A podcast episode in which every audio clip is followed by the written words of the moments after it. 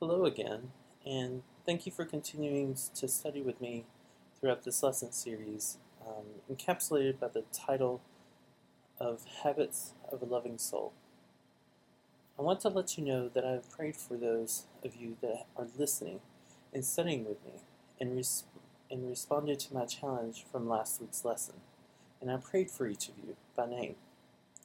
I hope to continue to do that throughout the rest of the series of lessons, and I truly hope that each of you are praying for me as God is guiding me in each lesson as I prepare for you to learn.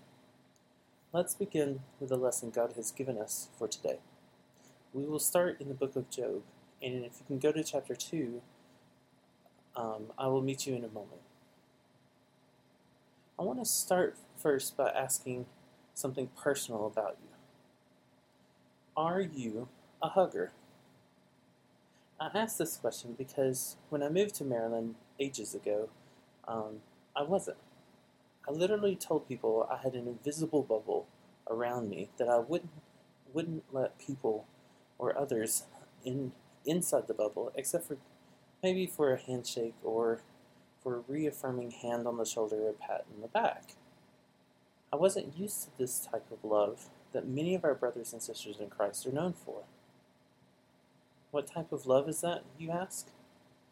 It's physical touch.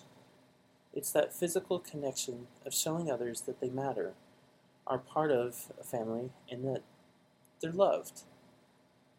Some people still aren't huggers at Laurel, and I know we're working on them, but um, I've become more of a hugger after seeing and, and also experiencing firsthand the close knit warming love that many of you brothers and sisters in Christ have showed me um, there.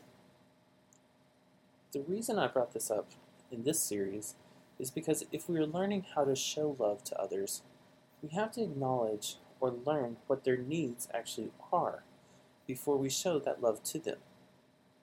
I've heard this of the saying that you don't give a drowning man a glass of water, and that's very true in this sense. Sometimes, when we try to show others love, or even just our concern for their well being, it's the last thing they desire and need. We don't take the time to understand what they are going through, or we don't even have the words to say the right thing to comfort them. It could be awkward, and we can easily fall into the habit of repeating this type of ex, um, exterior show of love um, as if we're broken records playing the same melodic line over and over again. Now, if you're already in the book of Job, as I mentioned before, um, we can remember the story of where Job's friends, who started off giving what Job actually needed when they came to him um, after hearing of all of what has happened to him in the first chapter. They gave him compassion and silence. Um, if we look at this part in Scripture, um, you can read along with me in Job chapter 2, and we'll begin near the end of this chapter, starting, um, I believe, at verse 20 something. And let me double check that. Um,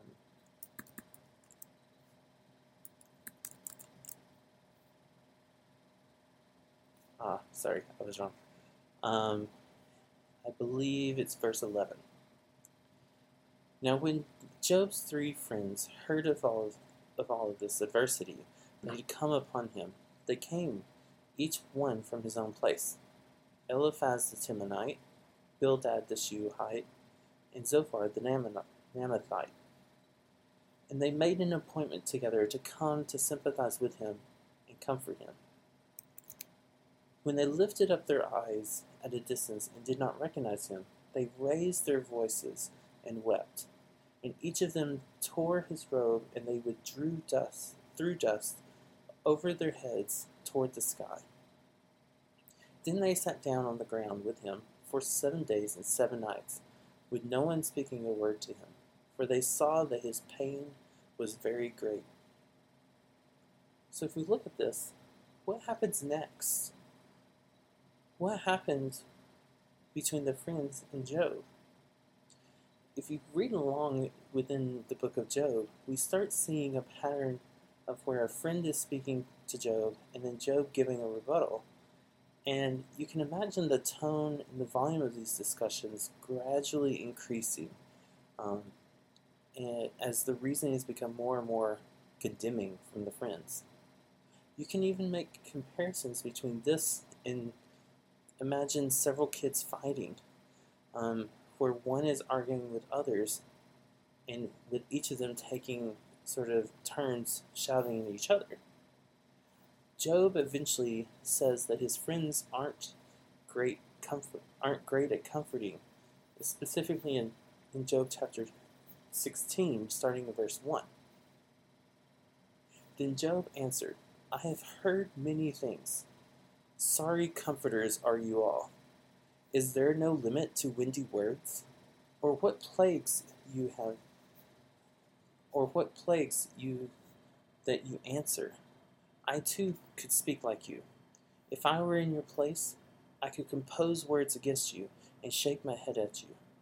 I could strengthen you with my mouth, and the solace of my lips could lessen your pain. And even more so, um, of the story of their arguing builds to chapter 32, opening with Then these three men ceased answering Job, because his righteousness was in his own eyes. But the anger of Elihu, the son of Barachel, the Buzite, of the family of Ram, burned. Against Job his anger burned, because he justified himself before God. And his anger burned against his three friends, because they had found no answer, and yet had condemned Job. Now Elihu had waited to speak to Job, because they were years older than he. And when Elihu saw that he was that there was no answer in the mouth of the three men, his anger burned. So as you can see, Job's friends were not much help to him during this trial. They actually thought that they were righteous and that their actions were based on substance. But instead, they actually caused more anguish to Job. I want to take this moment and say that we too are capable of doing just this. Let me try to explain why we need to know the needs of others more with some questions, sort of as a self assessment. Question one What is your default action if you see someone crying, whether you know them or not? Do you hug them? Do you stay away from them? or avoid them? Do you try to find, let's say, tissues for them to help console them? You see, this is a reactionary type of love, but it shows you possibly what your default type of love might be. Our second question Are there individuals that you know that you just have to always hug? Or perhaps, what about those that you have to acknowledge and say hello to and ask how they are doing. How about individuals that give you only hugs, whether or not you wish to have them? Or how about if someone is always complimenting you and it makes you rather embarrassed? These are also types of love, and you might now see that this involves more of a relational application of love where you and the other individual have settled upon a specific type of love interaction. It could be beneficial, but what happens when your need changes? Question three. When you are trying to think of new ways to show love or care or concern to others, what is the easiest thing you think of immediately? What's your instinct? Is it buying them something small to show that you thought of them? What about writing them a handwritten letter? Have you ever experienced someone's eyes light up when you have showed them that you care? Or has someone ever accepted your gift of love, whether it be phys- a physical object or not, as if it's not really a big deal or possibly they accept it in an ungrateful way? I would reason that this is a creationary, if that's even a word, type of love where we struggle most when trying to create love, loving acts that we ourselves are not truly familiar with. Take, for example, that card you received from the brothers and sisters who are part of the Monday night for the Master Ministry. Do you receive that card and just kind of lackadaisically look at it um, and then put it in the pile of mail with all the other cards? What do you do with those cards one day later? What about one week later? What about one month later? Perhaps, and I would charge you, challenge you, that the individual that wrote that card or letter had a time, hard time writing it because writing cards with words on them doesn't come naturally for them specifically. What if that was the case? Perhaps even they're trying to learn to express themselves better and show it in the form of a birthday or an anniversary card. I would reason that you might think twice about the things that you would receive if you knew that. You see, in the past three questions that I asked, I described to some degree the concept of love languages and the positions we take with them. What are love languages, you ask? Glad you asked. And I can now quickly summarize them to you. For those that have heard of these before, I'll be brief and get on with the lesson soon. The love languages is a concept derived in a book by Gary Chapman, Chapman with the name The Five Love Languages. And the basis is that there are five languages or ways that we naturally and characteristically desire. Often, this book is recommended to those seeking marriage, and it was actually recommended to uh, myself and my wife. These languages are as, as follows Number one, words of affirmation. This is spoken affection, praise, or appreciation for someone. Number two, acts of service. For those that desire this type of love, actions speak louder than words. Number three, receiving gifts. Gifts become symbolic of the love that's shared. Excuse me. Number four, quality time. This is where prioritized, undistracted, undivided attention wins someone over. And number five, physical touch. This is where there's a connection through the actual touch, which can include holding hands, even a kind gesture, or even giving a hug. Now, I've seen these languages, you know, love languages that have come to fruition in other ways than just specific, you know, outlets. And I also know that it would be a worthwhile separate study to see how you can portray Jesus enacting each of these to his disciples. But I want to challenge you to think for a moment and see if you're able to even come up with another love language. Is there one? If there is one, what would it be? And if you can think of one, let me know.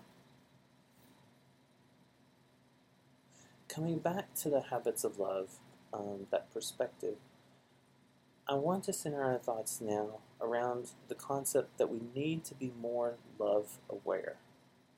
If you go back to those three questions regarding reactionary, relational, and creationary, yes, I'm making that word up, I guess, positions or postures of love, you should be able to see how these can each occur for each of the five love languages individually. Take, for example, have you ever had someone give you compliments on doing a task that you thought relatively easy and with no effort? This is an example of words of affirmation, even though you may not have realized it. How about when someone continually gives you gifts and you hate to tell them that you just don't want more stuff. This is receiving gifts. Um, this is the receiving gifts love language part.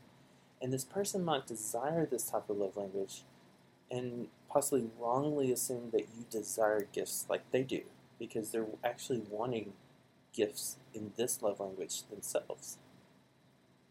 This type of examples and, and thought is exactly where I'm going with this lesson. We have to be aware that others and ourselves may or may not realize that the acts of love we receive or give are un- unwarranted or unappreciated. Let's go back to that concept of spiritual maturity that I've been integrating in a continuous thread in several of these lessons. Have you ever experienced trying to give advice to an adolescent? How about receiving advice or wisdom from a parent or a more mature adult? Is it easy? I, I, I would say no. Um, it's not easy, is it? You see, we have to know the person with whom we are trying to show love to. And as we sort of get close to the end, I'd really like to share a summary from a book I read on this sort of concept in this lesson.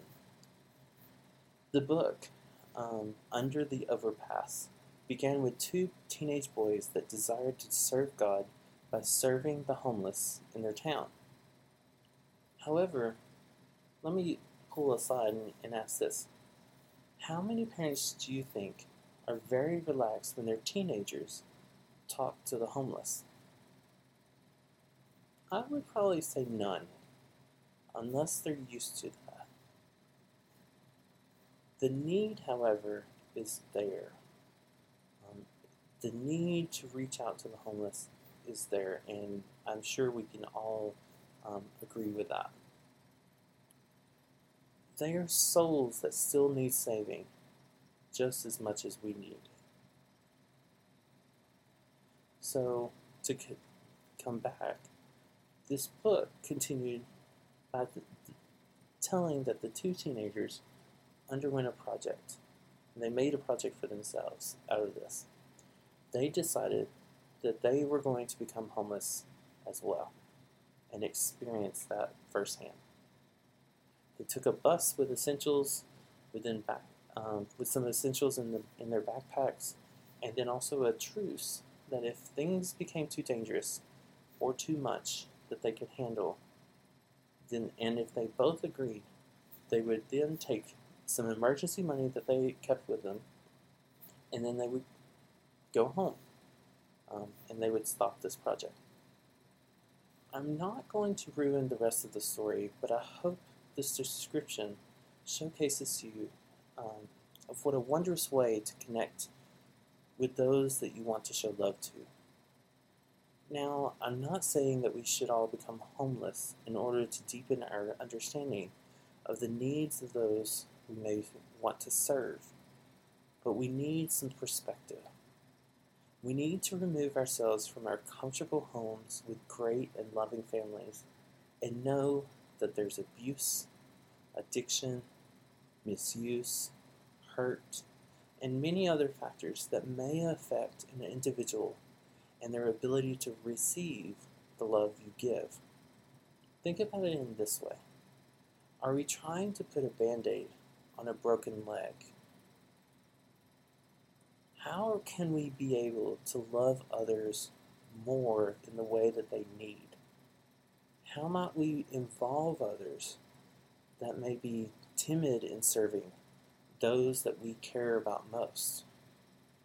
How might I be giving or expressing the wrong love language for those I'm trying to reach? How have I been unappreciated, unappreciative, or unaware of the efforts of others? What is it truly that I seek to serve God with? Now, I know there's a lot of questions here, but I, I want you to start discussing this um, because This is something really important to me, but it should be important to you as well. And I hope that I challenge your thoughts this week. And I want to leave you with one more question as I end this lesson for the week. And of course, this question comes in, in several parts. Why is it that we only do things that we are good at or that we excel at? I know during this whole time of staying at home, have you been only working on those things that you're good, at? I know, you know, a lot of TV has been watched or, you know, um, homework's done or work is done and catching up on sleep and everything like that. But have you only been working on those things that you're good at or you're comfortable with? What about those things that challenge you or that you need to work on? Pray that God will bless you um, and keep you all safe and healthy during this time, and I will see you next week, Lord willing.